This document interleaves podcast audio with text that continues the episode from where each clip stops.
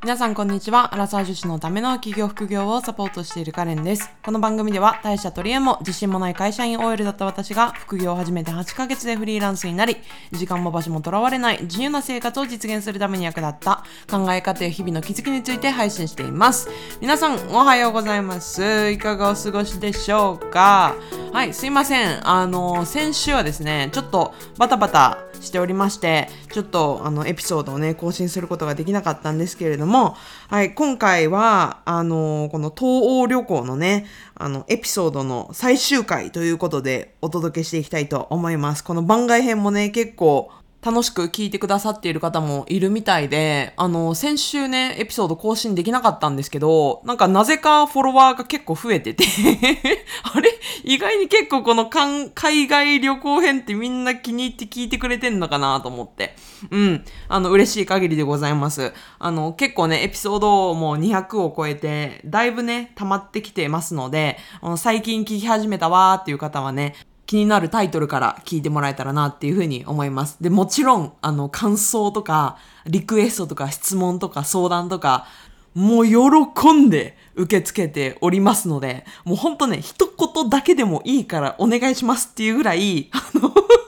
感想いただけるのがすごく嬉しいんですよ。めっちゃ個人的な話ですけど。まあ私がいつも言っているように、あの、インスタとかツイッターとかとね、違って、ポッドキャストって本当にどんなリスナーの方々が聞いてくれてるかっていうのがわからない。誰がいいねしてるのか、誰がフォロワーになってくれたのかも全然見えないんですよ。数、数字しか見えない。まあ結構辛いんですよね。なので、あの、まあこのエピソード回良かったですっていう一言でもいいので、あの、くれたらもうめっちゃ喜びます。はい。で、もしメッセージね、送りたいわっていう人は、このエピソードの概要欄に、あの、LINE 公式のリンク貼っておりますし、あの、メールアドレスからメール送っていただいても結構ですし、まあ、どんな方法でも結構ですので、お送りいただいたらめっちゃ喜びます。はい。ということで、今回はですね、まあ、これからまた、あの、最終章ということで、東欧旅行記をおとお届けしていきたいと思うんですけれども、今回は、ギリシャです。はい。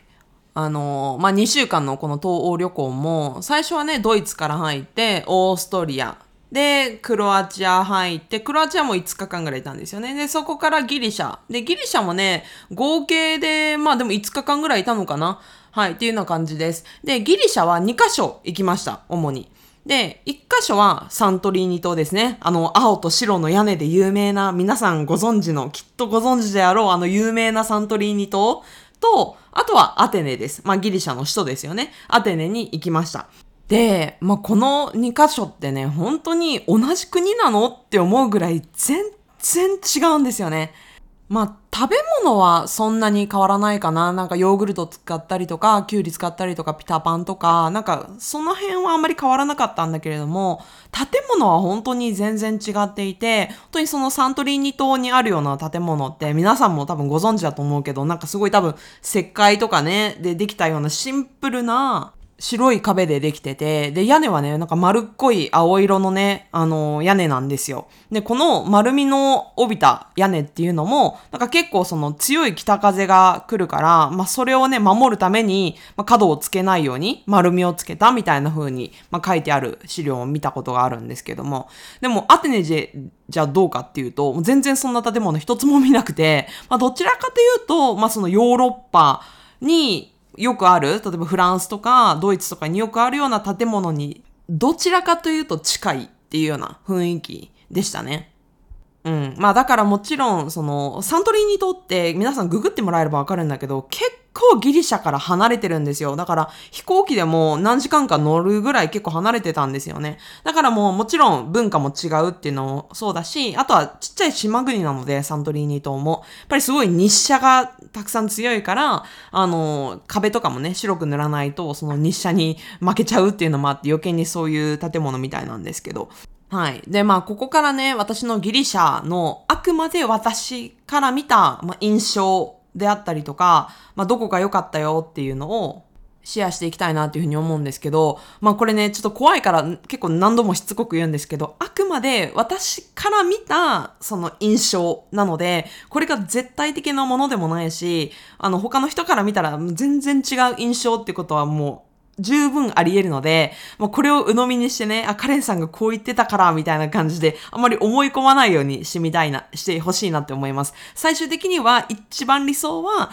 自分の目で見て自分がどう感じるかっていうところを一番大切にしてほしいっていうふうに思うので、あくまでご参考にっていうところで。で、まず、そのサントリーニ島ですね。まあこれはさ、あの、多くの人が一度は、一生に一度は行ってみたいって思うんじゃないですかきっと今、ここで聞いているあなたもね、一回は行ってみたいって思ったことあるんじゃないかなと思うんですけど、私もその一人だったんですよ。サントリーニ島は一生に一度は行きたいっていうふうに思ってたから、すっごい楽しみだったんですね。もうすっごいワクワクしてて。なんですけど、まあ、まあ私の印象ですよ。私の印象なんですが、うー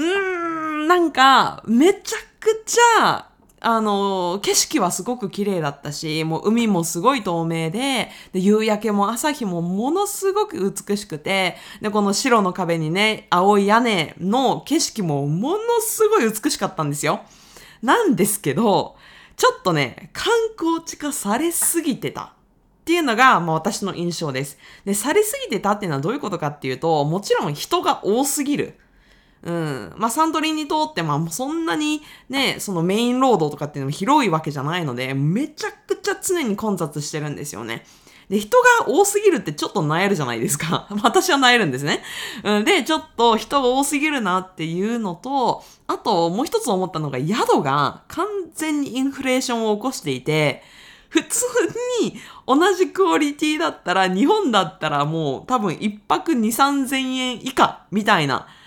宿が一泊1万円以上したんですよ。くっそ高い。もう口悪いけど、これで1万以上するのっていう宿だったけれども、やっぱりさ、これって本当に土地どこにあるかっていうのはものすごく影響するなって。どれだけ日本の田舎がね、もうピッカピカの超豪華のホテル作ったって、もう一泊一万って相当じゃないですか。ね、東京だったらあり得るけど、ね、例えばまあ名古屋であっても愛知県のどっかのちょっと外れだったら一泊一万って結構高いですから、多分人来ないですよね。うん、でもサントリーニ島って本当に世界中から、あの、人気の観光地なので、一番安くても、一日一泊一万超えるんですよ。でも、虫だらけの、本当にもう、ろくになんかあんまり綺麗にもされてないような部屋でも、そんな感じなんですね。これはね、ちょっとひどいなと思いました。だからね、もうこれって、もうどこにも、どこでもあり得る。例えば今って日本ってすごくそのインバウンドで、あの外国人からの観光客っていうのがどんどん増えてますよね。で、おそらくこれも二極化すると思うんですよ。東京とか大阪とかね、そういう都心にはどんどんどんどん外国人が来て、で、地方にあんまり来ないみたいな。で、東京もね、殿様商売であんまりそんなに集客頑張らなくても人が来るってなれば、どんどん平気で値段を上げていきますよね。で、そうするとあんまり店側もそんなに質とかこだわらなくってもどうせ人が来るからっていうことで、ちょっと質とその料金があんまり噛み合わないような感じになってしまう。うん、っていうのが、まあ、結構どこのその世界の観光地とかでも起きていて、で、これはある意味、まあ、観光の闇でもありますよね。で、ますますお金のある人しか楽しめないっていうものになってしまう。ね、あとはなんかゴミがね、裏でどんどん増えているとか、で、裏で働いている人は本当に安月給の人たちみたいな感じの構図とかっていうのができやすいみたいな。まあちょっと話がそれましたけれども、ちょっとね、サントリーニ島はもう世界中で人気になりすぎてて、人が多すぎた。だけど、それを除けば、ものすごく美しい街だし、あの、それがなければ、もう一回訪れたいぐらい本当に素敵な場所でした。うん、で、一方で、あの、じゃあアテネはどうだったかっていうと、これが面白くて、私の第一印象は、ヨーロッパ版東南アジアっていう感じだったんですよ。で、これがどういうことかっていうと、4つポイントがあって、というのも、あの、私ね、インドネシアとかインドとか、あの、ベトナムとかね、あの、バックパックで行ったことがあるんですけど、そこでの共通点見つけたんですよ。あ、これインドネシアとかインドとか、ベトナムとか行った時と、すごい同じだっていう共通点をね、4つ見つけたんですよ、アテネで。で、それが何かっていうと、物価の安さと、あと、トイレにトイレットペーパーが流せないっていうのと、あと、バイクが多い。で、道路の塗装があまりされてない。っていうこの4つの共通点ですね。で、1つ目の物価の安さなんですけど、まあもはやね、東南アジアの方が日本より物価安いよねっていうのもちょっと過去の話になりつつあるんですけれどもね、インドネシアでも全然観光地は日本と同じか、むしろ高いじゃんみたいなところもあると思うんですけど、まあ多分観光地以外とかは結構まだ安いところもいっぱいあると思うんですね。で、結構アテネも同じ感じだなと思ってて、そのヨーロッパのいわゆるフランスとかドイツとか、まああるいはクロアチアとかでは考えられないような物価帯で、で、例えば私たちが泊まったホテルっていうのが、本当にアテネ駅、まあだから日本でいう東京駅みたいな、そのメインの駅から徒歩5分のめちゃくちゃアクセスのいい宿に、ホテルに、あの、泊まったんですよね。まあ、エアビーだったんですけど、で、まあ、そこの一室がもうめちゃくちゃ広くて、本当にモダンでピカピカですっごい綺麗で、で、どでかいリビングと、すごい広い寝室と、で、お風呂とトイレも別々でね。で、キッチンもあって、で、結構広いお部屋だったんですけど、それで一泊一人3000円以下だったんですよ。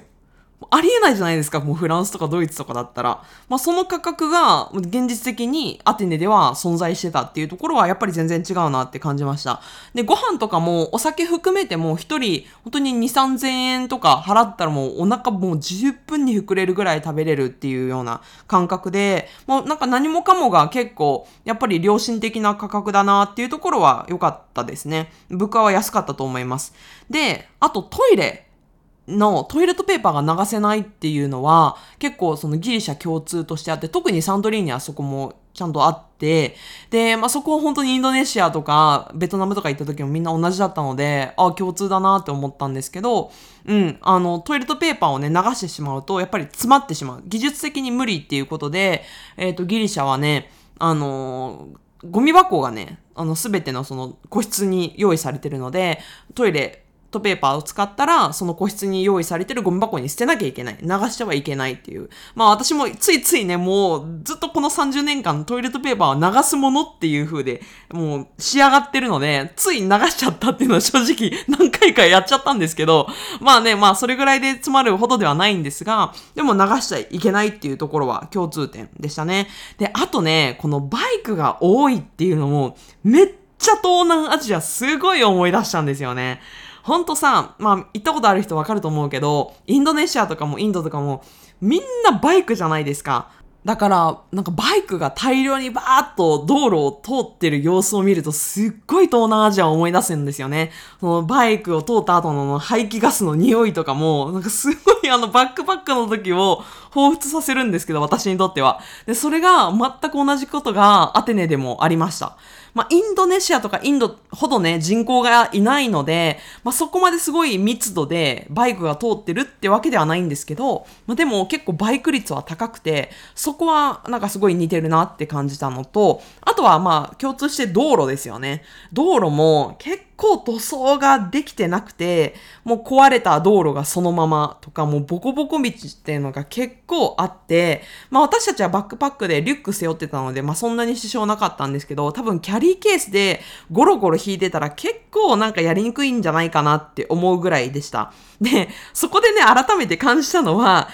あー、日本って、そこはやっぱりしっかりしてるなっていうのは改めて感じましたね。まあ、当たり前すぎて、そんなことも全然思わないじゃないですか。道路が塗装されてるなんて、ね、そんなにわざわざ思わないけれども、やっぱり日本ってどんなに田舎に行ったって、まあ道ってそんなボロボロじゃないですよね。もうピッカピカってわけじゃなくても、そんな剥がれっぱなしみたいなのってあんまりないじゃないですか。まあ大抵どんな田舎も結構ね、あの、車とか自転車を通ってもそんなにストレスのないスムーズな道路がばっかりだと思うんですけど、やっぱりね、アテネとか、やっぱりその国の経済破綻も前にしてるっていうのもあると思うんですけど、やっぱりインフラにもお金がかかるっていうのもあって、あ、そこってやっぱりその国の情勢とかでも、そのどれぐらい発展してるかでも、ああ、そういえば違うんだよなっていうの、そういう当たり前のことにちょっと気づけたっていうのもありました。うん。だからまあこの物価の安さ、トイレトイレットペーパー流せない、バイクの多さ、で、道路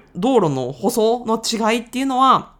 結構、この東南アジアの共通点、まあ東南アジアもいろいろですけれども、まあ多く見て、で、私の目から見てすごい共通点だなっていう、もうヨーロッパ版東南アジアっていうのもめちゃくちゃ私はね、私の中でアテネの印象です。で、まあここまではね、結構淡々と私の印象をお伝えしてったんですが、やっぱね、でもね、すごいなーって思ったのは、歴史です。もうギリシャは、というかアテネはもう圧倒的にこの歴史の長さ、深さがレベチ。本当にレベチだなっていうのを、これはね、見がいはすごくありました。で、もしね、皆さん、まあ、このリス、あの、ポッドキャスト聞いてくれてるあなたが、えーアテネに行くっていう機会があるのであれば、ぜひ行ってほしいところが2つあります。で、1つは、えーアテネ国立考古学博物館っていうのがアテネにあるんですね。で、これはね、ぜひ行ってほしい。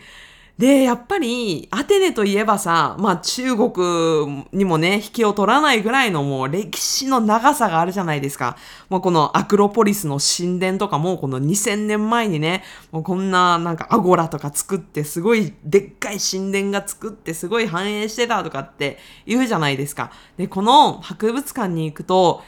えー、これが2000年前にもうすでに作られていたのって思えるようなもうこの陶器であったりとか、小さいアクセサリーであったりとかもう、すごい文明を感じるんですよ。で、それがすごくロマンで、で、特に私の中で一押しが、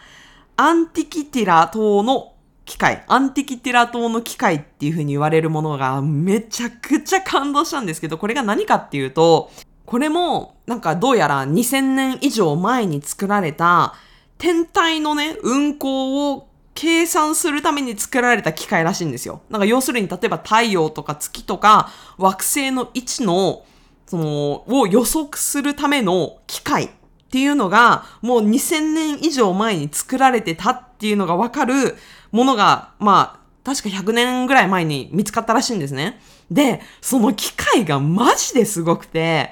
これが2000年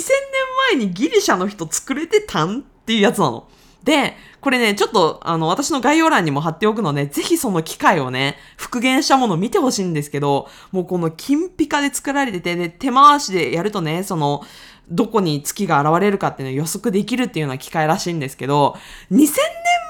前にこの機械作れてた、やばくねって。あの、言葉が幼稚すぎて、その凄さが全然伝わってないのが多分怖いんですけど、本当に感動するんですよ。だって2000年も前なんて望遠鏡もなければ、もちろんだけれどもスペースシャトルなんてそんなものもないし、ね、コンピューターももちろんない時代に、ね、月とか地球とか惑星を計算する機械、あんな遠くにあるものですよ。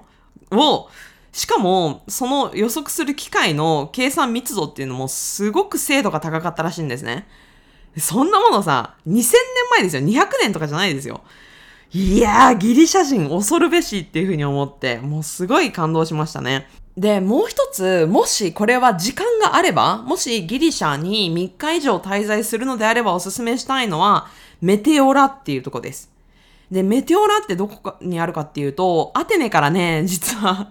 あの、電車で5時間ぐらい揺られなきゃいけない。で、しかも、その電車も1日に1本しか走ってないんですよ。行き来が。だから、すごい朝に出て、で、夕方も1本しかチャンスがないので、もう日帰りだったらもう本当にその1本逃したらもういけないっていうやつなんですけど、私たちは日帰りで、だから朝の8時前ぐらいの電車に乗って、昼ぐらいに着いて、で、えっ、と、もう現地でね、3時間ちょいぐらい滞在して、でも夕方の便でもう電車で帰ってきたっていう結構、あの、弾丸の観光だったんですけど、まあでも時間としてはすごい十分ではありました。で、このメテオラが何がすごいってもう、これもう概要欄にリンク貼っておくので、もうどんなところかっていうのをしっかり見てほしいんですけど、もう本当にね、もう広大な平野に、いきなりボカーンってもう600メートル、3、400メートル、600メートルぐらいのでっかい岩、まあ、奇岩って言うんですけど、でっかい岩がボコーン、ボコーン、ボコーンって生えてるんですよ。で、そのでっかい突如として現れている岩の上に、修道院があるんですよね。ね、修道院群がもういくつかポコポコポコポコ、今は6つしか現存しないんですが、もともとは24個以上あったっていうふうに言われていて、で、この祈願と呼ばれるこのでっかい岩が3、400メートル、600メートルってなんで現れたのかっていうこの歴史を聞くのもめちゃくちゃ面白かったです。で、これもね、どうやってそんな岩が現れたのかっていうのもね、もう簡単に話すと、もともとその平野、平野にはもう水だらけだったらしいんですよ。もう湖というか海みたいな状態で全部海に浸かってたみたいなんですけど、本当にもう数百万年前に、あの、遠くのとこで大地震が起きたみたいなんですね。で、その大地震が影響して、遠くの山がなんか分裂して、なんか割れて、で、その割れ目の境に、その湖、もともとあった湖がバ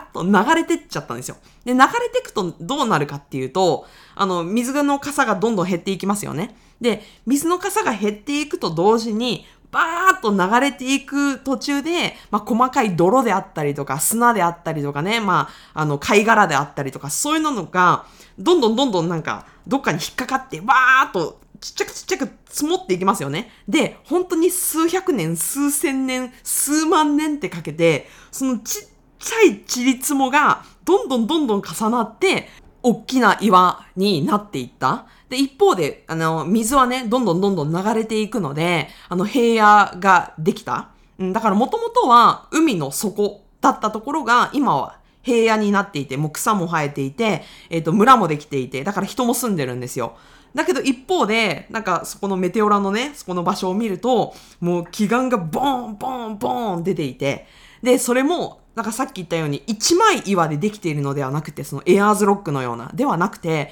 確かによーく見ると、ちっちゃい砂とか岩とか貝殻とか、その、あの、ぎゅーっと圧縮したっていう感じの岩なんですよ。なんかゴツゴツしてるんですね。で、その、できた過程とかも超面白くないですか？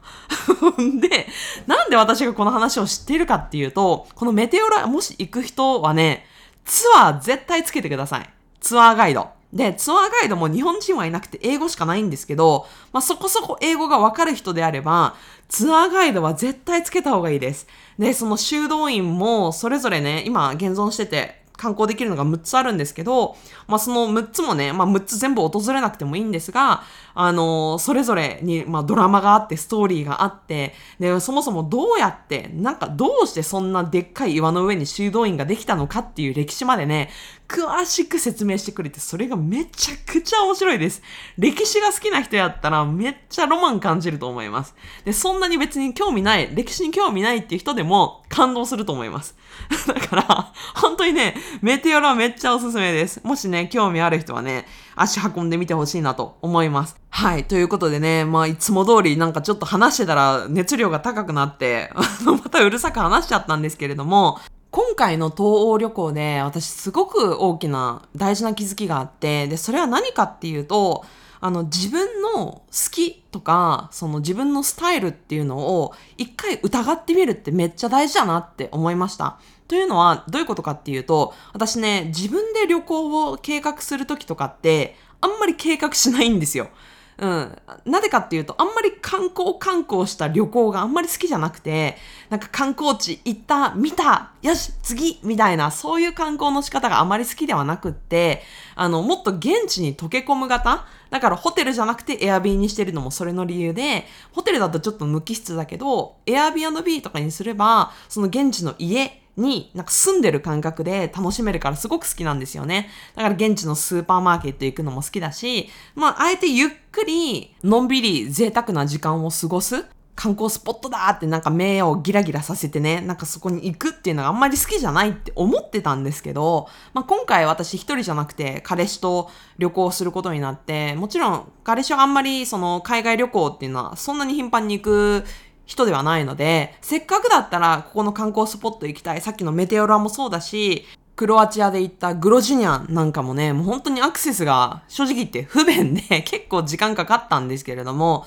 私一人だったら絶対に行ってないよなっていう場所を訪れたことによって、やっぱりすごく発見はありました。自分の中での気づきもたくさんあったし、で、それで思うのは、というか伝えたいのは、なんか私にはこれが青に決まってるとか、私はこれは好きだから、私はこれが好きだから譲れないとかって、それぞれある人もいると思うんですけど、それをね、一回ちょっと壊してみるというか、譲ってみるっていう機会って、自分の可能性を広げるなって改めて思いました。で、例えばね、もしかしたら、いや、私は前に、その友達とすっごい計画を立てて旅行したものを言ったんだけれども、合わなかったんだよね。だから、今もそういうガチガチに計画した旅行は合わない。もう私もそれ経験してるんですっていうふうに思う人でさえ、結構人って数年で価値観変わったりとか、好み変わったりとか、